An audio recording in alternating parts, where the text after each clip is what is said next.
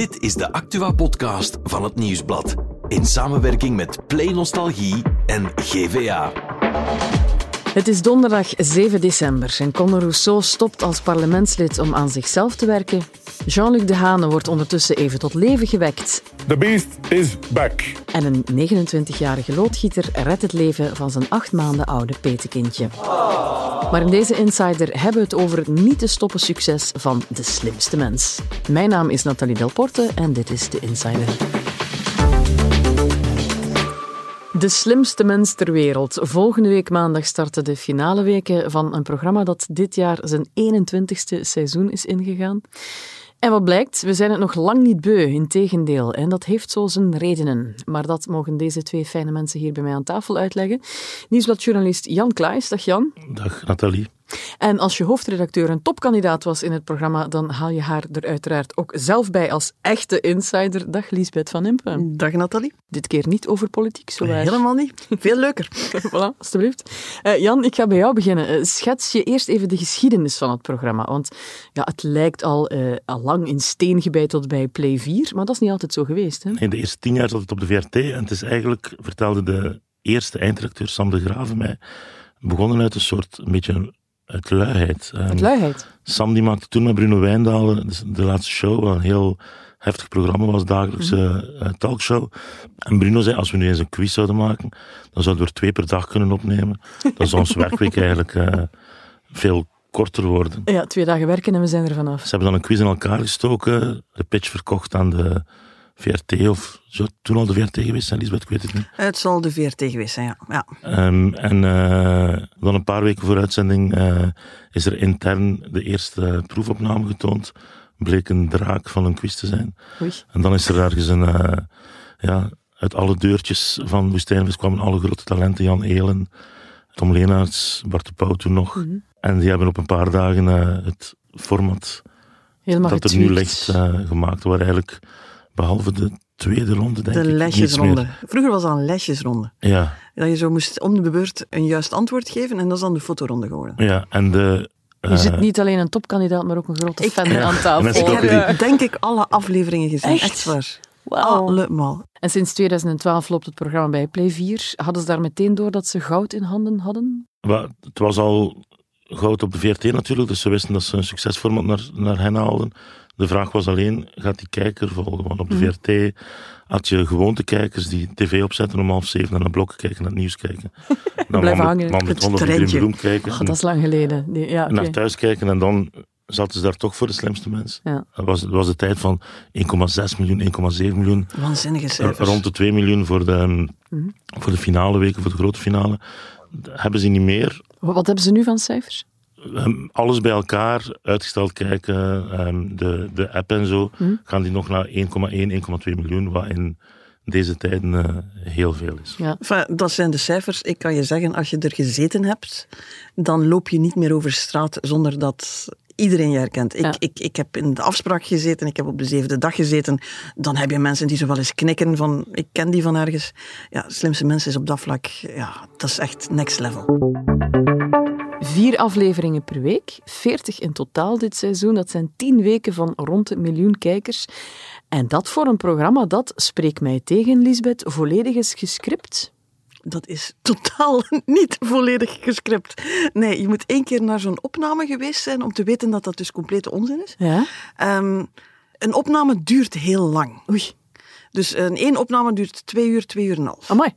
Die eerste ronde, die eerste twaalf vragen waarmee geen punten te verdienen zijn, dat duurt meer dan een uur. Dat duurt op tv ook vrij lang, vind ik. Maar dus, ja, op tv duurt dat wat, een kwartier, 20 Denk minuten wel, max. En dus eigenlijk is het systeem, uh, er zijn een aantal dingen gescript. Hè. Er zijn juryleden blijkbaar die een aantal mopjes aan, aan, aan Erik bezorgen van Ja. stel mij die vraag, dan ga ik wel iets terugsmijten. Ja. Maar eigenlijk is het, uh, en het is vreselijk hoor als je er zit, uh, Erik gaat iedere keer opnieuw de hele rij af. De drie kandidaten en de twee juryleden. Wat is jouw favoriete vogel? Heb jij ooit iets meegemaakt op het Oh. strand? Noem maar op. Dus Om dan het Eerlijk beste gezegd, eruit te voor, halen. voor mij was dat het meest stresserende deel van heel de quiz. Hè. Uh, dus dat duurt maar. En dus je hebt mensen waar dan de ene grappige grappige anekdote na de andere eruit rolt. En je hebt dan mensen als ik die denken van, oh fuck, een favoriete vis. Ik heb geen favoriete vis. Gebakken, levend, ik weet het niet. Uh, dus dat duurt gewoon heel lang. Daar worden heel veel grappen verteld die niet werken. Ja. En daar worden ook grappen verteld die wel werken. Op het einde wordt dat gemonteerd. Na dat uur heb je een eerste pauze in de opnames. Dus je mag wel even naar het toilet tussendoor. Ja, dan is het even van, oké, dat hebben we gehad en nu gaat de quiz beginnen. Amai. Nu, je moet weten dat, dat ze twee opnames op één avond Ja. doen. Dus als je dus de eerste aflevering gespeeld hebt, je hebt dat uur ongein gehad, dan heb je een uur gequist, dan heb je een pauzeke, dan begint dat uur ongein opnieuw en dan heb je nog een uur quiz. dus dat duurt... allee, dus het is niet gescript, er wordt gewoon heel veel geprobeerd en daarvan wordt een montage gemaakt. En bij tijden is het in de studio, ja, ontspoort het helemaal. Als, als, als iemand als De Gant er zit, eh, Stefan De Gant, ja. dan dat is niet uit te zenden, maar het is fantastisch als je daar zit. Je ligt gewoon kriek van het lachen. Je hebt twee keer deelgenomen, Best wel wat afleveringen. Eerlijk gezegd, sorry, ik ben zelf de tel kwijt. Ik denk, de slimste mensen was seizoen 2020, eh, heb ik er zeven keer in gezeten. Eh, een halve finale gehaald. En dan in de allerslimste mensen, was vorig jaar, eh, heb ik er acht keer in gezeten. Vier keer in de voorrondes en vier keer in de finale weken en de finale gespeeld. En ben je voor je deelname ook getest via de, de beroemde café-quiz? Ik was tien jaar ervoor al getest, maar er zaten- te veel journalisten. Dus ik heb nog tien jaar moeten wachten. Toen Erik eindelijk belde, dacht ik van, oh, ik denk dat ik binnen de vijf seconden ja gezegd heb. Is het waar? Ja. ja. Eh, ik kan het me bij jou zeker ook voorstellen. Maar wat, wat, wat maakt dan dat het zo... eh, ze, ze, ze stellen je daar ook heel erg op je gemak tijdens de opnames zelf, heb ik Ja, gehoord. dat moet ook, hè, want je moet die vreselijke doelopdrachten doen en zo. Dus je moet je een beetje op je gemak stellen. En hoe je wordt ze dat daar, dan? Dat is liggen, allee, iedereen zegt dat in ieder interview. Er zijn meer en meer mensen die ook eh, op het einde, als ze eruit liggen, nog even de crew bedanken. En dat is Ja. bij iedereen zeer oprecht, want je komt daar binnen. Je hebt je eigen loge, er staan er snoepjes klaar, er staat eten klaar. Je, als je nog maar een, een, een indicatie gegeven hebt dat je iets graag drinkt of zo, dan vanaf dan staat dat daar altijd. Zalig. Eh, de, de styliste komt langs om even naar je kleren te kijken. Ze zorgen dat er geen, geen kreukels in zitten. Ik weet, ik had zo'n broek mee waarvan zo de zoom een beetje los ging. Oh, we, we fixen dat wel. Super. De make-up is fantastisch. Iedereen die televisie doet, weet van ja, make-up, dat is zoiets, ja, dat kan lang duren. Ze zitten te frutselen. Ze doen dat met, zoals dat jij dat wil. Ja. Ehm, intussen wordt daar gelachen en gedaan. En dan ga je naar beneden en dan, dan ga je naar... Ja, wat voor mij mijn favoriet moment altijd is dat je zo buiten het decor staat. En dan is er, wordt de publieksopwarmer nog bezig. En dan wordt iedereen, ze zijn dan nog niet aan het filmen, op het podium geroepen, maar zo'n een, een goede beat op. En dat is... Als je even een superster wilt voelen, moet je dus daar gestaan hebben. Zalig. Je Mag je eigenlijk een glas wijn drinken voor de opnames? Het mag, er zijn er naar schijnt die dat doen, maar ja, ik, viel, ik viel nog liever dood dan ook maar één hersencel extra te doden voordat ik naar beneden ging. Na de opnames, moet ik zeggen, is er wel regelmatig nog een glas wijn gedronken. Je kan er dan ook blijven hangen en, en ja, goed, dat is... Het is leuk. Het klinkt echt als een speeltuin waar je elk jaar in zou willen meespelen. We- De stress is ook reëel hoor. Dus ik heb dat nu nog. Hè. Als ik het muziekje hoor, Ja? Als ik, dus ik, ik blijf kijken, maar als ik muziek hoor, dan gaat mijn hartslag zo tien slagen omhoog. Hè. dus echt... eh, en ja, ik zei het, voor mij waren het doelopdrachten van... Ja, goh, ik heb... Ik heb ABBA moeten zingen en ik heb rare dingen moeten... En dus ja, goed, dat, dat, dat is dan veel minder mijn ding. En, Ja, en dat ik was al je- blij als de eerste ronde voorbij was. Ja, en dat vind je natuurlijk achteraf allemaal terug op YouTube. Nu, het lijkt soms meer op een talkshow en een comedyshow dan op een quiz, waar de vragen ondergeschikt zijn. Ehm, eh, je hoort ook wel eens fluisteren dat het niveau van de vragen gedaald zou zijn. Maar eh, de, helemaal in het begin waren de vragen moeilijker. Ik weet, op de caféquiz kreeg ik zwart-wit fragmenten over de Profumo-affaire. en eh, Erik zei tien jaar later wel van, ja, dat doen we niet meer. We- Dat is, het is geëvolueerd. Dat is ook deel van, ja, dat jong publiek. Dat betekent dat je veel meer generaties te samenzet als kandidaat. Ja, je moet ergens toch nog zoeken naar dingen die iedereen een beetje kan weten. Eh, wat ze nu makkelijker vragen noemen, gaat dan vaak over jongerencultuur, waar ik van denk van, Ja. oeh, verdorie, dat, dat, dat, dat is mij helemaal ontgaan. Het is iets minder zo de quiz geworden van politiek en geschiedenis en, en, en noem. Sport. Het is, het is een leuke quiz, maar ah, ik daag iedereen uit om er te gaan zitten. Het is nu toch ook niet dat je denkt van, eh, ik wist hier alles en eh, het, is, het is super gemakkelijk.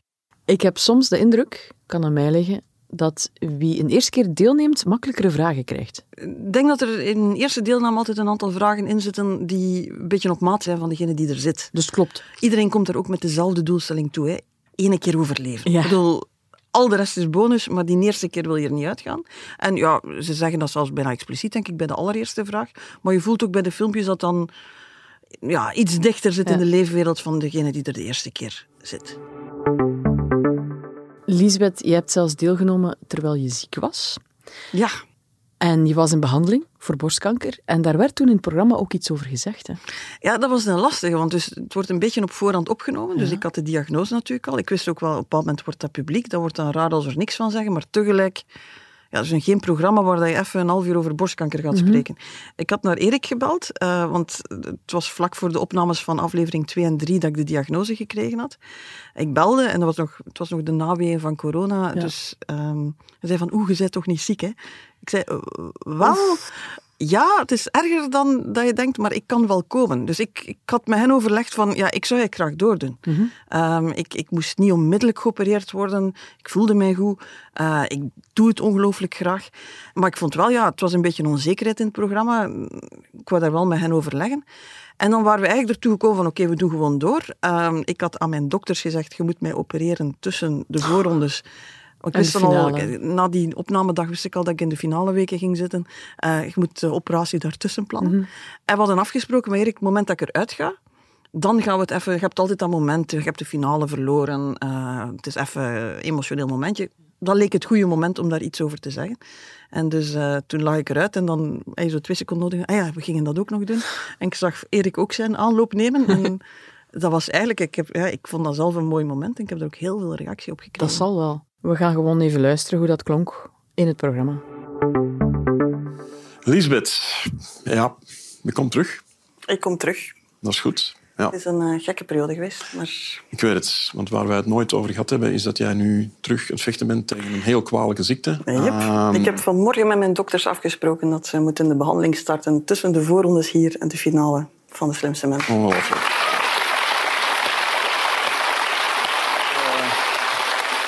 Ongelooflijk veel eh, moed en sterkte, dat zal niet mankeren. Ik kom in bloedvorm terug. Ja, dat was heel straf, sowieso. En, en het zijn emoties eigenlijk die wel terugkomen ook in het programma. Want dit jaar was er Erik van Looy die aan de non-binaire regisseur Charlie de Wulf heel respectvol vroeg hoe hij hun moest aanspreken.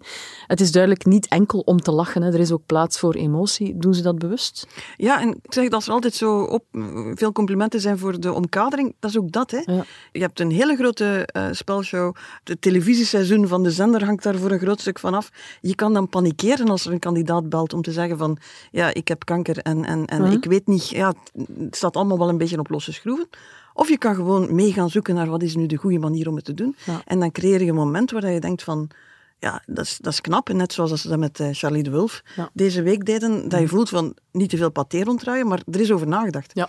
Ze proberen een, een kandidaat echt te omringen, gerust te stellen, mee te pakken. En intussen doen ze ook in heel Vlaanderen wel iets wat belangrijk is. En dat maakt dat het zoveel meer is dan een quiz. Want het is en een quiz en een comedyprogramma. En eigenlijk een soort talkshow bijna op die manier. Ja. Maakt dat dan ook dat het programma overeind blijft? Of moeten ze niet stilletjes aan iets gaan vernieuwen? Want het lijkt qua concept toch al al die tijd bijna hetzelfde. Ja, de zeteltjes zijn helemaal anders ingevuld. Gerard Bodyface zit daar niet meer in, zo, en Rick Torf zit daar niet meer in, maar Joost Klein ace het vorig jaar. Ja. Ehm, ik kan het programma helemaal bekijken in de app. En men heeft mij verteld dat de gemiddelde leeftijd eh, in de app, en dat zijn meer dan 100.000 kijkers, 31 jaar is. Dus daar zullen ook wel 16, 17, 18-jarigen bij zijn. Los van jongeren die niet naar het volledige programma kijken, maar die op TikTok, op YouTube naar toffe fragmentjes kijken. Ja. ja, wij kijken ondertussen ook samen met de dokters. Dus voilà, die zijn ook vertrokken. Dus er is nog toekomst. Kan Play 4 eh, nog lang ermee doorgaan, denk je? In mijn gesprekken die ik had heb voor onze, onze weekendbijlage nu, die zaterdag voor groot deel over de slimste mens gaat, Mhm. heeft de programmadirecteur van Play 4, Annick Bongers, gezegd van wij beginnen maar in januari, na de kerstvakantie, over het najaar 24 te praten, maar eigenlijk over de slimste mens. Daar wordt niet meer over vergaderd. Dat is een certitude en ik denk ook voor de jaren eh, daarop.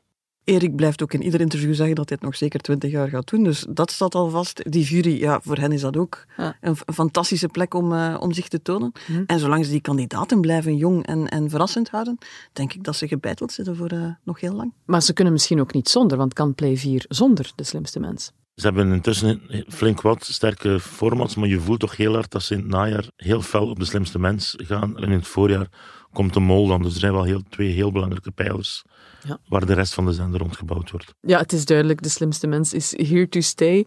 En Lisbeth, jij zit echt wel nog heel fanatiek te kijken elke avond. En dat heeft een beetje een reden, hè? Eh, Er heeft heel veel redenen, maar eh Guga Baul is een paar keer nu dicht bij eh, het absolute record gekomen, dat op de naam van zijn eh, vrouw Tine Embrechts Ja. staat. Tine Embrechts heeft dat van mij afgepakt, dus ik sta nog altijd op nummer twee en ik wil daar graag blijven staan. Dus als hij in de buurt komt, ben ik zo blij als hij zo niet laatste. Oké, we duimen dat je die zilveren medaille kan vasthouden.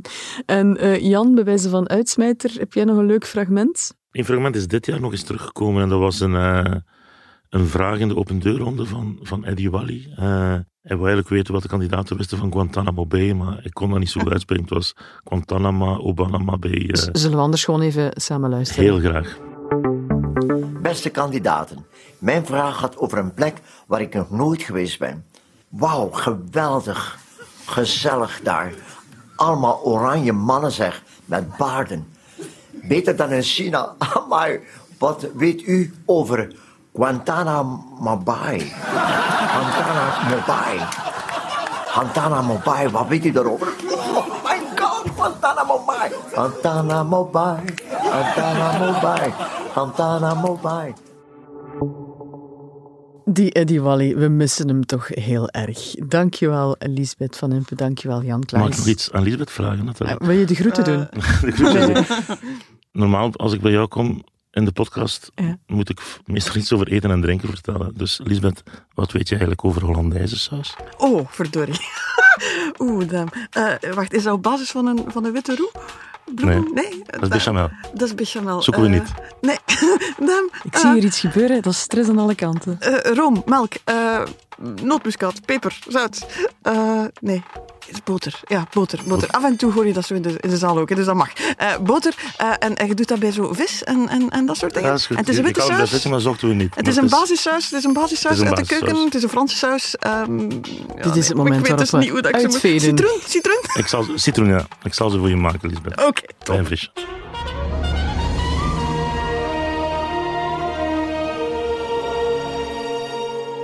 Thank you. En voor het andere nieuws is Eva erbij komen zitten. Dag Eva. Hey Nathalie. We duiken de politiek in. Ja, eh, we gaan nog eens naar eh, de voormalig vooruitvoorzitter Conor Rousseau. Die stopt als Vlaams parlementslid. Hoe heeft hij dat aangekondigd? Via Instagram zeker? Ja, hij laat dat op Instagram weten. eh, hij- het is eigenlijk een ganse boodschap waarin dat hij zegt dat zijn droom om in de politiek te gaan een nachtmerrie is geworden. Hij wou aan politiek doen voor het algemene belang. Ik denk de meeste mensen die in de politiek gaan.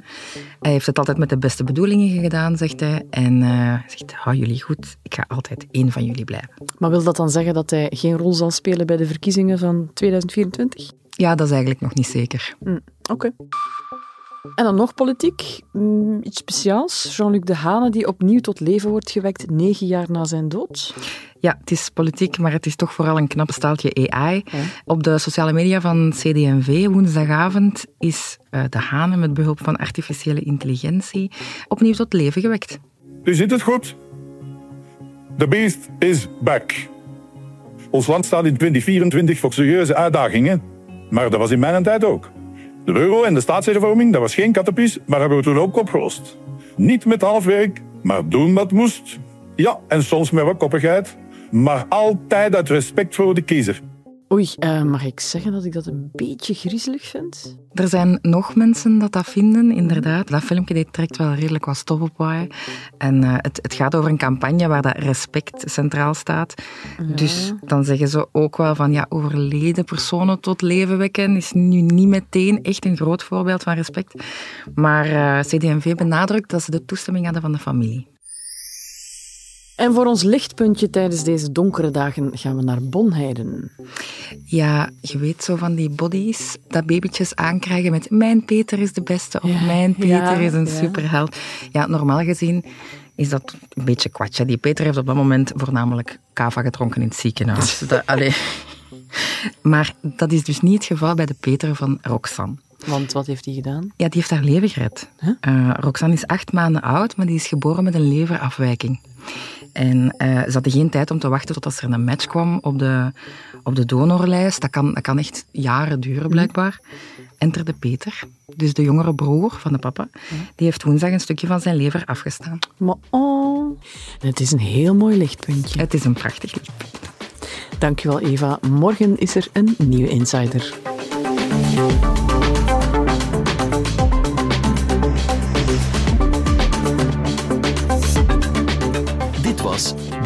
Insider, een podcast van het Nieuwsblad in samenwerking met Play Nostalgie en GVA. De muziek is van Pieter Santens. De montage gebeurde door House of Media. Wil je reageren? Mail naar podcast.nieuwsblad.be.